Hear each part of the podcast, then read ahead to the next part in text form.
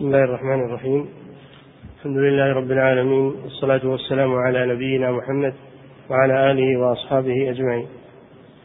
أما بعد قال المؤلف رحمه الله تعالى وقد روى الترمذي حديثا صححه عن النبي صلى الله عليه وسلم أنه علم رجلا أن يدعو فيقول اللهم إني أسألك وأتوسل إليك بنبيك محمد نبي الرحمة.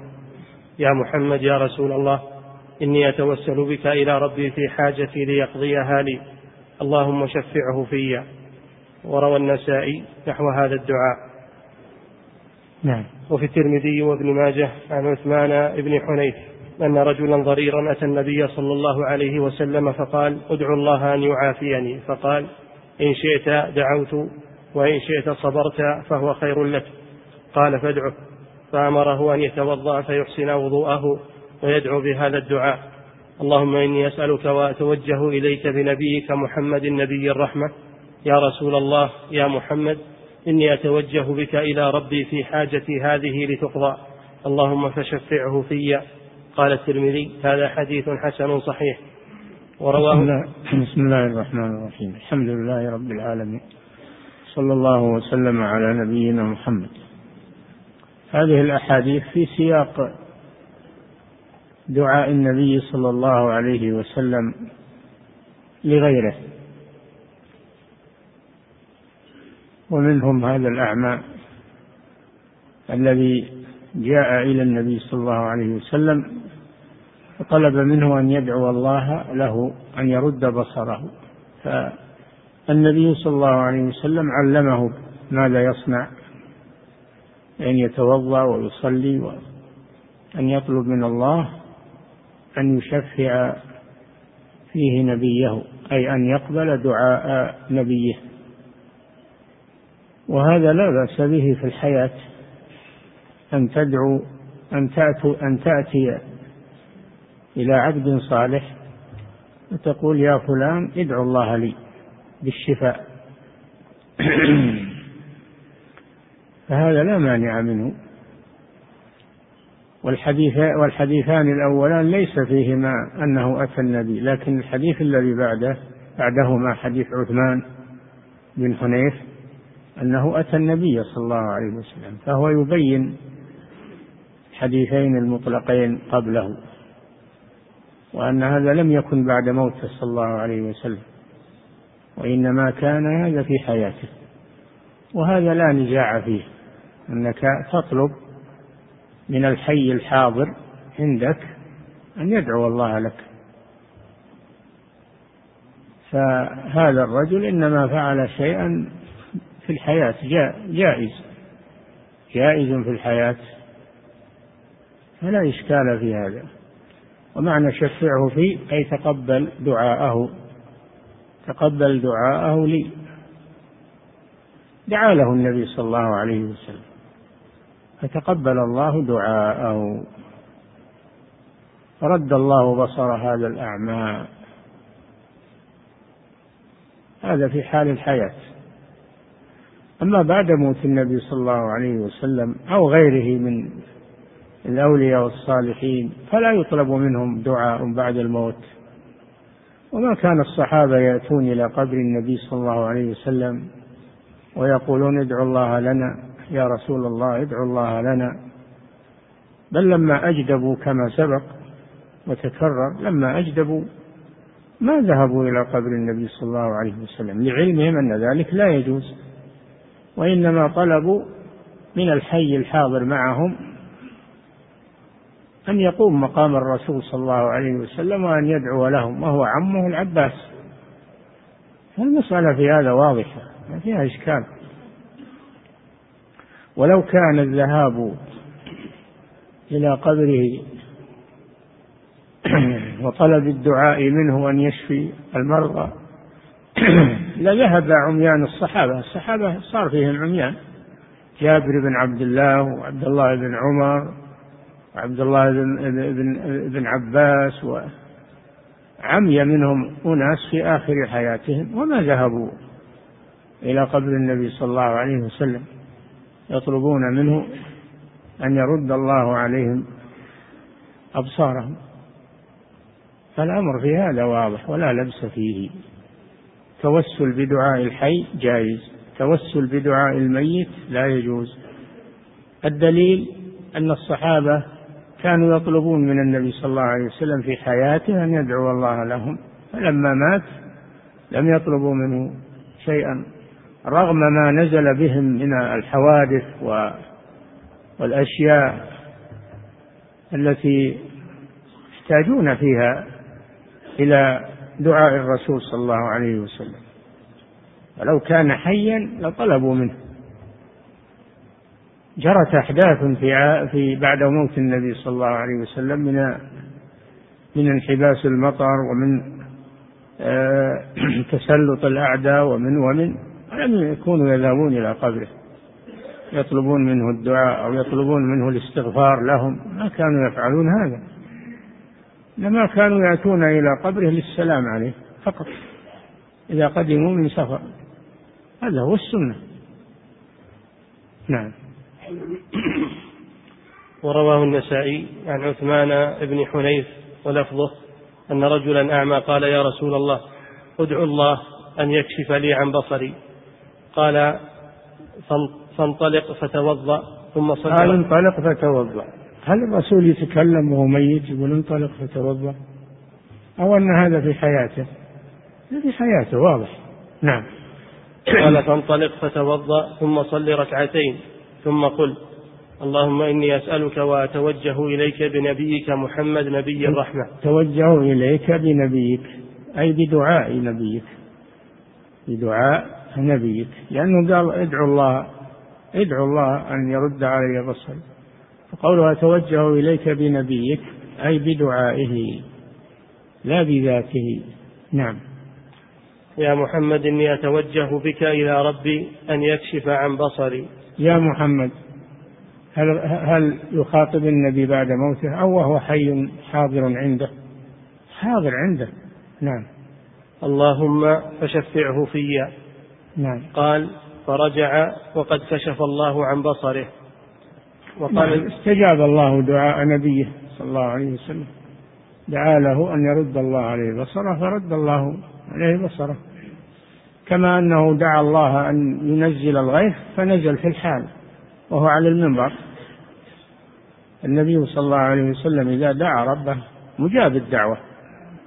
الرسول مستجاب الدعوة عليه الصلاة والسلام. نعم. وقال الإمام أحمد في مسنده حدثنا روح قال حدثنا شعبة عن عمير بن يزيد الخطمي المديني قال سمعت عمارة سمعت عمارة ابن خزيمة ابن ثابت يحدث عن عثمان بن حنيف أن رجلا ضريرا أتى النبي صلى الله عليه وسلم فقال يا نبي الله. أتى النبي أتى النبي يعني وهو حي ما قال أتى قبر النبي. ما قال أتى قبر النبي بل قال أتى النبي يعني وهو حي. نعم. أتى النبي صلى الله عليه وسلم فقال يا نبي الله ادعو الله أن يعافيني. فقال إن شئت أخرت ذلك فهو خير لك فهو خير لآخرتك. وإن شئت دعوت لك قال لا بل ادعو الله لي. بل ادعو الله هذا يوضح هذا يوضح أن المقصود بشفاعة النبي صلى الله عليه وسلم دعاء دعاؤه لمن طلب منه. ادعو الله لي. وهذا يدل على أن هذا في حياة النبي صلى الله عليه وسلم لأن حصل محاورة. قال اصبر. وقال يعني خيره بين أن يصبر وبين أن يدعو له. فاختار أن يدعو له. محاورة حصلت. هل هذا يكون بعد موت النبي صلى الله عليه وسلم؟ ما يمكن هذا إلا أنه في حال حياته عليه الصلاة والسلام. نعم. قال لا بل ادعو الله لي فأمره أن يتوضأ وأن يصلي ركعتين. لأن هذا من أسباب قبول الدعاء. هو الرسول صلى الله عليه وسلم أمر الرجل أن يدعو ربه لنفسه ودعا له النبي صلى الله عليه وسلم فحصل دعاء الرجل ودعاء الرسول صلى الله عليه وسلم. نعم. فإن الإنسان لا يتكل على دعاء الآخرين. إذا قال الواحد ندعي لي هو يسكت؟ لا هو يدعو أيضا. يدعو والآخر يدعو. ولو دعا له عشرة أو عشرين هذا أحرى بالقبول. ولذلك يرغب في كثرة المصلين على الجنازة. يدعو للميت. فكثرة الداعين هذا أرجى للقبول. وأيضا ما يتكل الإنسان ويقول أنا وصيت فلان يدعي لي. يدعو الله هو أيضا. نعم فهذا تعليم من الرسول صلى الله عليه وسلم. في أنك إذا طلبت من عبد صالح أن يدعو لك لا تتكل على هذا بل ادعو الله أنت أيضا. لأن الدعاء عبادة. عبادة لله عز وجل. تؤجر عليها. ويحصل لك مطلوبك. فالدعاء شأنه عظيم. نعم. قال بل, قال بل ادعوا الله لي. فأمره أن يتوضأ وأن يصلي ركعتين وأن يدعو بهذا الدعاء. وأن يدعو بهذا الدعاء. هو نفسه يدعو. مع الرسول صلى الله عليه وسلم. نعم. وأن يدعو بهذا الدعاء. اللهم إني أسألك وأتوجه إليك بنبيك محمد نبي الرحمة. يا محمد إني أتوجه بك إلى ربي في حاجتي هذه فتقضى. يعني أتوجه بدعائك. مراد بالتوجه هنا التوجه بالدعاء. نعم. لأن الدعاء توجه إلى الله سبحانه وتعالى. نعم. اللهم فشفعني فيه وشفعه في. قال ففعل الرجل فبرئ. شفعني فيه يعني يقبل شفاعته. شفعني ما هو هو يشفع للرسول. لكن المراد شفعني فيه أن يقبل شفاعته في نعم. فهذا الحديث فيه التوسل به إلى الله في الدعاء. في الدعاء. نعم. لا بذاته. نعم. فمن الناس من يقول هذا يقتضي جواز التوسل التوسل به مطلقا. يعني يعني حيا وميتا. هذا غلط. هذا التوسل بدعائه حيا. أما بعد موته فلا لأن الدعاء عمل والميت إذا مات انقطع عمله انقطع عمله الشخصي ويبقى عمله الذي تسبب فيه وهو حي الذي تسبب فيه وهو حي كالوقف والولد الصالح الذي يدعو له والعلم الذي نشره هذه أمور فعلها في حياته فيجري ثوابها عليه بعد موته. أما ما عدا ذلك فانقطع عمله. نعم. فمن الناس من يقول هذا يقتضي جواز التوسل به مطلقا حيا وميتا وهذا يحتج به من يتوسل بذاته بعد موته وفي مغيبه. التوسل بذاته التوسل بذاته يستوي فيه حال الموت وحال الحياة. يستوي فيه حال الموت وحال الحياة لأن ذاته موجودة عليه الصلاة والسلام وهو ميت. ولكن المراد التوسل بدعائه لا بذاته. نعم. ويظن هؤلاء أن توسل الأعمى والصحابة في حياته كان بمعنى الإقسام به على الله. يعني بذاته. أسألك بمحمد. بنبيك. هذا لا يجوز لأن هذا الباب القسم. أيقسم عليك بنبيك؟ والقسم بغير الله لا يجوز بين الناس. فكيف يجوز القسم على الله بالمخلوق؟ القسم لا بالمخلوق لا يجوز بين الناس بعضهم مع بعض. فلا يجوز من باب أولى القسم على الله بأحد من خلقه. هذا لا يجوز. نعم. ويظن هؤلاء أن توسل الأعمى والصحابة في حياته كان بمعنى الإقسام به على الله أو بمعنى أنهم سألوا الله بذاته أن يقضي حوائجهم. هذا غلط. هذا غلط. الصحابة قالوا ادعوا الله لنا. والأعرابي لما جاء يوم الجمعة قال ادعوا الله لنا. جهدت الأموال وانقطعت السبل. فادعوا الله أن يغيثنا.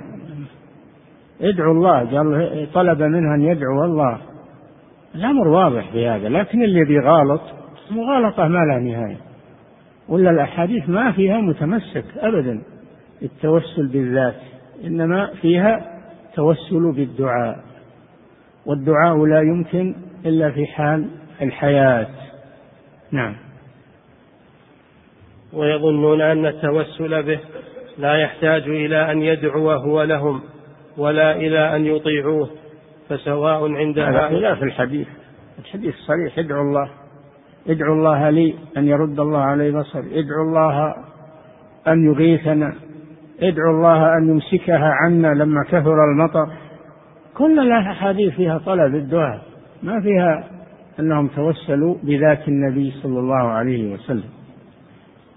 لكن اللي صاحب الهوى لا تستطيع أن ترده عن هواه لكن ال ال ال الذي يريد الحق ولكنه غلط وأخطأ يمكن أنك إذا بينت له تراجع.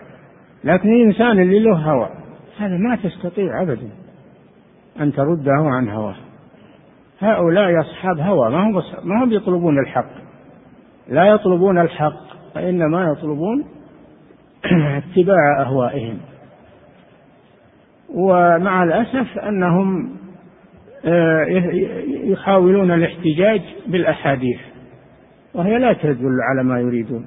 يريدون أن يعسفوا الأحاديث أن يعسفوها لمطلوبهم ويلووا أعناقها لمطلوبهم وهي لا تجيبهم أبدا. نعم. ويظنون أن التوسل به لا يحتاج إلى أن يدعو هو لهم ولا إلى أن يطيعوه. أجل صاروا مخطين اللي قالوا للرسول ادعوا الله لنا. صاروا مخطين على هذا الكلام. كانوا قالوا نتوسل بك إلى الله ولا قالوا ادعوا الله لنا. صار هذا غلط منهم. فهذا يغلط الصحابة. نعم. فسواء عند هؤلاء دعا الرسول لهم أو لم يدع أو لم يدعو الجميع عندهم توسل به. وسواء لا سوى لا سوى بينهما. أبدا. لا سوى بين التوسل بدعائه والتوسل بذاته. التوسل بدعائه مشروع وواقع. وأما التوسل بذاته فهذا لا دليل عليه وهو ممنوع. وعمل الصحابة يدل على هذا. لو كان التوسل بذاته جائزا لاستمر بعد موته لأن ذاته صلى الله عليه وسلم موجودة بعد موته. فما الذي يصرفهم أن يتوسلوا بذاته هذا غلط. نعم. وسواء أطاعوه أو لم يطيعوه. نعم. فسواء عند هؤلاء دعا الرسول لهم أو لم يدعوا الجميع عندهم عندهم توسل به. وسواء أطاعوه أو لم يطيعوه. سواء أطاعوا الرسول صلى الله عليه وسلم أو لم يطيعوه. توسلون بذاته ويتبركون به. ولهم بحاجة إلى طاعته. ليسوا بحاجة إلى طاعة الرسول صلى الله عليه وسلم. نعم. ويظنون أن الله تعالى يقضي حاجة هذا الذي توسل به بزعمهم ولم يدع له الرسول كما يقضي حاجة هذا الذي توسل بدعائه ودعا له الرسول صلى الله عليه وسلم إذ كلاهما متوسل عندهم أن الذي يتوسل بذات الرسول مثل الذي يتوسل بدعاء الرسول. وهذا غلط ليس سواء. التوسل بدعاء الرسول صلى الله عليه وسلم يستجاب ويكون في حياته أما التوسل بذاته فهذا لا دليل عليه ولا ينفع صاحبه. نعم. ويظنون أن الله تعالى يقضي حاجة هذا الذي توسل به بزعمهم ولم يدع له الرسول كما يقضي حاجة هذا الذي توسل بدعائه ودعا له الرسول صلى الله عليه وسلم. يعني سوى بين الأمرين وهما لا يستويان. دعاء الرسول أو ذات الرسول لا يستويان. نعم. إذ كلاهما متوسل به عندهم. نعم كلاهما اللي توسل بدعائه واللي توسل بذاته سواء عندهم. فهذا غلط وهو خلط بين حق وباطل ومغالطة. نعم. ويظنون أن كل من سأل الله تعالى بالنبي صلى الله عليه وسلم فقد, فقد توسل به كما توسل به ذلك الأعمى وأن ما أمر به الأعمى مشروع لهم. هذا من التلبيس على الناس. قصة الأعمى واضحة أنه في حياته حياة الرسول صلى الله عليه وسلم وأن الرسول خاطبه. حصل بينهم آه، حصل بينهم كلام مراجعة كلام. وأمره النبي صلى الله عليه وسلم أن يتوضأ وأن يصلي وأن يدعو ودعا له الرسول صلى الله عليه وسلم. وهذا لا يحصل بعد موت النبي صلى الله عليه وسلم. فرق بين الحياة والموت. نعم. وقول هؤلاء باطل. هذا الرد عليهم. هذا الرد عليهم. بدا الآن يرد عليهم. نعم. وقول هؤلاء باطل شرعا وقدرا. باطل شرعا لأن الله جل وعلا لم يشرع لنا التوسل بالأشخاص. إلى الله. لأن هذا من الإقسام بغير الله من الحلف بغير الله وهو لا يجوز. لا بين الناس بعضهم مع بعض ولا بين الناس وبين ربهم بأن يحلفوا على ربهم بمخلوق. يحلفون على ربهم بمخلوق. أما لو حلف على ربه بربه لو حلفت على الله ب ب بالله جل وعلا أو بأسمائه وصفاته هذا جائز. هذا جائز. حلفت بالله. لكن بمخلوق هذا لا يجوز. وإلا في الحديث من لو أقسم على الله لا بره أقسم على الله بأي شيء؟ بالله سبحانه وتعالى. هذا لا يجوز شرعا لأنه ما عليه دليل ولا ولا قدرا لأنه لا يمكن أن يستوي حال الحياة وحال الموت أبدا. لا يستوي الحي والميت. الحي يتحرك ويمشي ويتكلم وأما الميت ويعمل أما الميت فقد انقطع عمله. انقطع عمله. لا يملك الدعاء. هو بحاجة إلى أن يدعى له. هو نفسه بحاجة إلى أن يدعى له. وهو لا يقدر يدعو لنفسه. الميت ما يقدر يدعو لنفسه. فكيف يدعو لغيره؟ لكن أين العقول التي تفهم؟ نعم. وقول هؤلاء باطل شرعا وقدرا فلا هم موافقون لشرع الله؟ ولا هم موافقون لشرع الله لأن الأحاديث كلها جاءت في الدعاء حال الحياة. والصحابة ما كانوا يطلبون من النبي صلى الله عليه وسلم أن يدعو لهم بعد موته. وهم أعلم الناس بما يجوز وما لا يجوز لأنهم تلاميذ الرسول صلى الله عليه وسلم وقدرا لا يستوي الأحياء ولا, ولا الأموات. وما يستوي الأحياء ولا الأموات. ما يستوي هذا وهذا. نعم. فلا هم موافقون لشرع الله ولا ما يقولونه مطابق لخلق الله. لخلق الله قدر الله وخلقه. لا يستوي الأحياء ولا الأموات. وما يستوي الأحياء ولا الأموات. هذا معروف خلقا وقدرا. أن الحي ليس مثل الميت. نعم. ومن الناس من يقول هذه هذه قضية عين يثبت الحكم في نظائرها التي تشبهها في مناط الحكم. إيه، لجأوا إلى القياس. لما أفلسوا من النص وأنه لا دليل على طلب الدعاء من الأموات ذهبوا إلى القياس. فقالوا كما أنه يطلب من النبي في حال حياته يطلب منه في حال موته. وهذا قياس باطل لأن هناك فرقا بين الحياة والموت ولأن الصحابة ما فهموا هذا. ما فهموا أنه يطلب من الرسول وهو ميت ما يطلب منه وهو حي. فهذا قياس باطل. نعم. تقيس الحي على الميت. نعم. ومن الناس من يقول هذه قضية عين يثبت الحكم في نظائرها التي تشبهها في مناط الحكم. لا يثبت الحكم بها فيما هو مخالف لها. يعني هي في باب القياس يقيسون الحياة على الموت. وهذا قياس مع الفارق فهو باطل. نعم. لا يثبت الحكم بها فيما هو مخالف لها لا مماثل لها. نعم. والفرق ثابت شرعا وقدرا بين من دعا له النبي صلى الله عليه وسلم. هذا الرد عليهم. نعم. الفرق؟ والفرق ثابت شرعا وقدرا بين من دعا له النبي صلى الله عليه وسلم وبين من لم يدع له. ولا يجوز نعم. بين من دعا له النبي صلى الله عليه وسلم في حال حياته وبين من لم يدع له. الذي لم يدع له الرسول صلى الله عليه وسلم لا يحصل على النتيجة التي تحصل للذي دعا له الرسول. فهذا قياس مع الفارق. نعم. والفرق ثابت شرعا وقدرا بين من دعا له النبي صلى الله عليه وسلم وبين من لم يدع له ولا يجوز أن يجعل أحدهما كالآخر. نعم وبين من لم يدعو له لأنه ميت والميت لا يدعو. واللي يسوي بين الحياة والموت هذا يسوي بين مختلفين.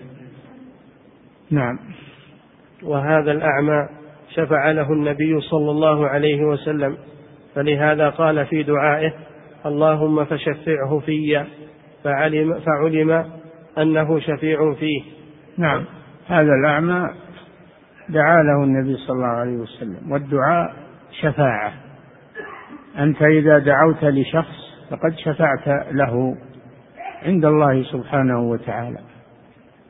والله جل وعلا إن شاء قبل شفاعتك وإن شاء لم يقبل. إنما أنت شافع. نعم. فعلم أنه شفيع فيه ولفظه. إن شئت صبرت وإن شئت دعوت لك. آه وإن شئت دعوت لك. فهذا يفسر الشفاعة لأنها الدعاء.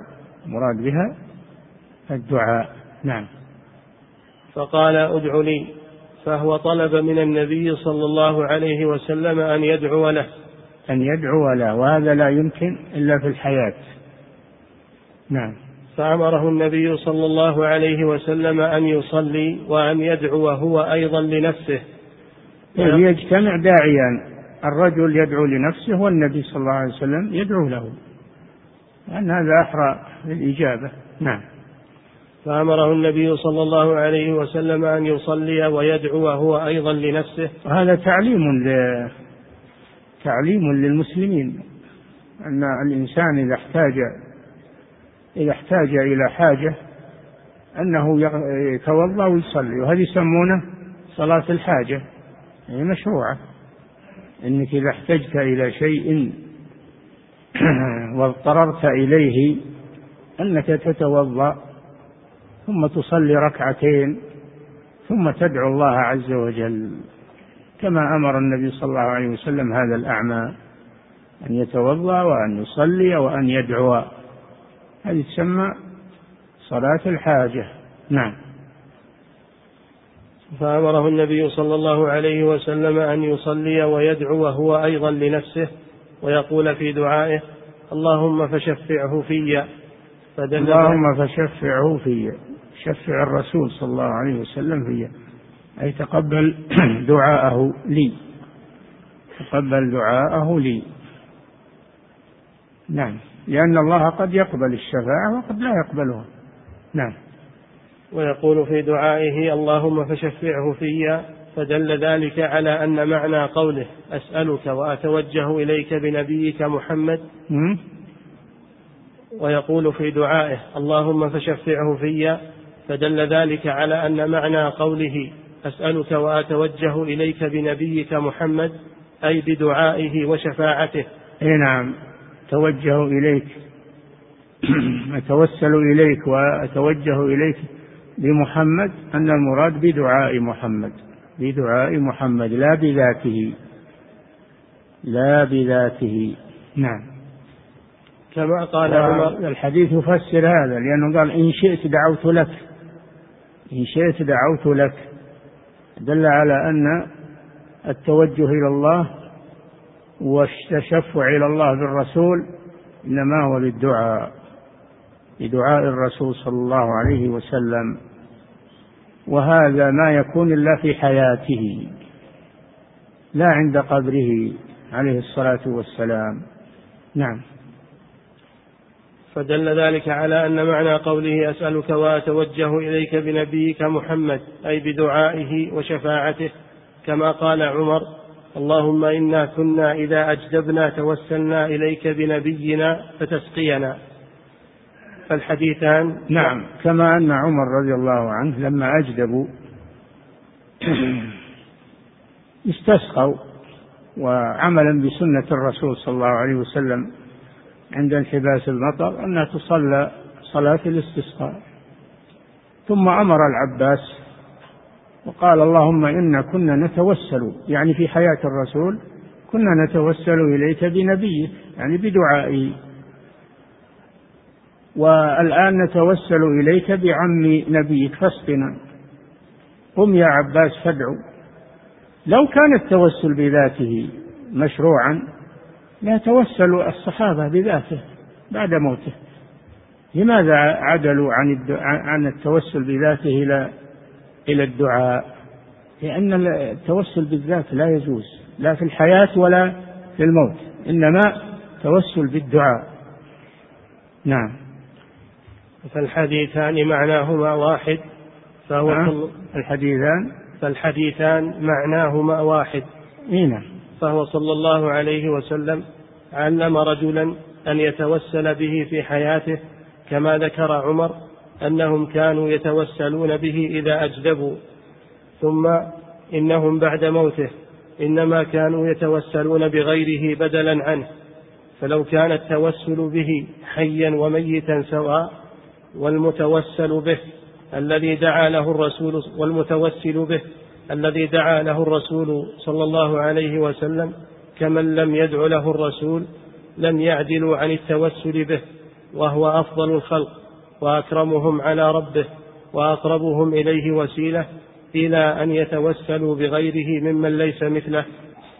عدولهم عن الرسول صلى الله عليه وسلم بعد موته واضح في أنه لا يجوز التوسل بالميت وإنما يتوسل بدعاء الحي بدعاء الحي الذي يقدر على الدعاء.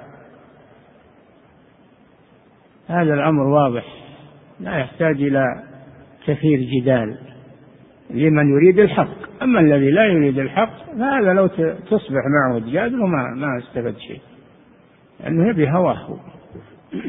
أفرأيت من اتخذ إلهه هواه؟ أفأنت تكون عليه وكيلا؟ ما, ما يمكن. ولا تقنعه أبدا. ما تقنعه. لأنه ما يريد الحق يريد هواه فقط. نعم. وكذلك رحم الله الشيخ وجزاه خيرا على هذا البيان الواضح الذي يقطع ألسنة هؤلاء المخرفين. نعم.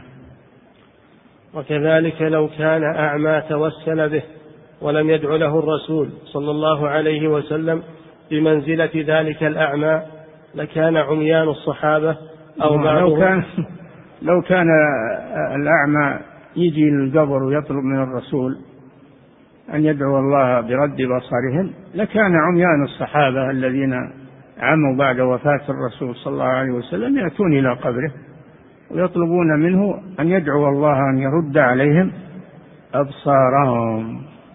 ما ورد هذا أن أحد يأتي إلى الرسول في قبره ويطلب منه شيئا؟ البتة لا الاستغفار ولا الدعاء ولا الفتوى. الفتوى هم بحاجة إلى الفتوى. وكانوا يستفتون النبي صلى الله عليه وسلم يسألونك يسألونك في القرآن يسألونك عن كذا. يستفتونه عليه الصلاة والسلام. حتى تكاثروا عليه وشقوا عليه فالله أمرهم بالصدقة كما جاءكم في درس التفسير. قدموا بين يدي نجواكم صدقة من كثرة الأسئلة وإتعاب الرسول صلى الله عليه وسلم. هذا في حياته. بعد موته ما أحد إذا أشكل عليه شيء يجي يقول يا رسول الله أسألك عن كذا أفتني. كان كان تحدث الخصومات في الأموال وفي ولا يذهبون إلى القبر ليحكم بينهم. إنما هذا في حياة الرسول صلى الله عليه وسلم. ولو أنهم ظلموا أنفسهم جاءوك استغفروا الله واستغفر لهم الرسول. هذا في حياته صلى الله عليه وسلم. لوجدوا الله توابا رحيما. نعم. وكذلك لو كان أعمى توسل به ولم يدع له الرسول صلى الله عليه وسلم بمنزلة ذلك الأعمى لكان عميان الصحابة أو بعضهم يفعلون مثل ما فعل الأعمى. فعدولهم عن هذا إلى هذا مع أنهم السابقون الأولون المهاجرون والأنصار. عدولهم عن الرسول صلى الله عليه وسلم بعد موته إلى عمه العباس. أو غيره من الصالحين يطلبون منه الدعاء مع أن الرسول مستجاب الدعوة. عدولهم عن الرسول دليل على أن الميت لا يطلب منه شيء لا الأنبياء ولا غيرهم. نعم. فعدولهم عن هذا إلى هذا مع أنهم السابقون الأولون المهاجرون والأنصار والذين اتبعوهم بإحسان فإنهم أعلم منا بالله ورسوله. نعم. المهاجرون السابقون الأولون من المهاجرين والأنصار. أعلم منا بما يجوز وما لا يجوز لأنهم تعلموا على يد الرسول صلى الله عليه وسلم. تلاميذ الرسول صلى الله عليه وسلم. والله جل وعلا شرع لنا اتباعهم. السابقون الأولون من المهاجرين والأنصار والذين اتبعوهم بإحسان شرع لنا اتباعهم. وما كانوا يذهبون إلى القبر يطلبون من الرسول صلى الله عليه وسلم أن يدعو لهم أو أن يفتيهم في المشكلات أو أن يقضي بينهم في الخصومات. كما كانوا أو يسألون منه آه، سداد ديونهم أو قضاء حاجاتهم كما كانوا يفعلون. هذا في حال حياته صلى الله عليه وسلم. فالمهاجرون والأنصار عدلوا عن ذلك لأنه لا يجوز. فكيف يأتي بعدهم من يشرع للناس الذهاب إلى القبور ويأمرهم أن يطلبوا من الأموات حوائجهم أو الدعاء أو الاستغفار لهم. هذا مخالف للمهاجرين والأنصار. نعم. المهاجرون والأنصار والذين اتبعوهم بإحسان فإنهم والذين اتبعوهم بإحسان من الأئمة الذين جاءوا بعدهم. لم يكونوا يفعلون هذا. نعم. فإنهم أعلم منا بالله ورسوله وبحقوق الله ورسوله وما يشرع من الدعاء وينفع. وما لم يشرع ولا ينفع وما يكون أنفع من غيره وهم في وقت ضرورة ومخمصة وجد يطلبون تفريج الكربات وتيسير العسير وإنزال الغيث بكل طريق ممكن دليل على أن المشروع ما سألوه دون ما تركوه. المشروع ما سألوه وهو طلب الدعاء من الحي الحاضر معهم في المصلى وقبر الرسول صلى الله عليه وسلم ليس بينهم وبينه إلا خطوات. هم يصلون في آه، مصلى العيد عند مسجد الغمامة. المعروف الآن مسجد الغمامة هذا هو مصلى العيد والاستسقاء. ما بينه وبين القبر إلا قليل. فلماذا يعدلون عن الرسول صلى الله عليه وسلم وهو قريب منهم؟ إلى العباس. إلا لأن الميت لا يطلب منه شيء. ولو كان أفضل الخلق لو كان أفضل الخلق لا يطلب منه شيء. إنما يطلب من الحي ولو كان مفضولا.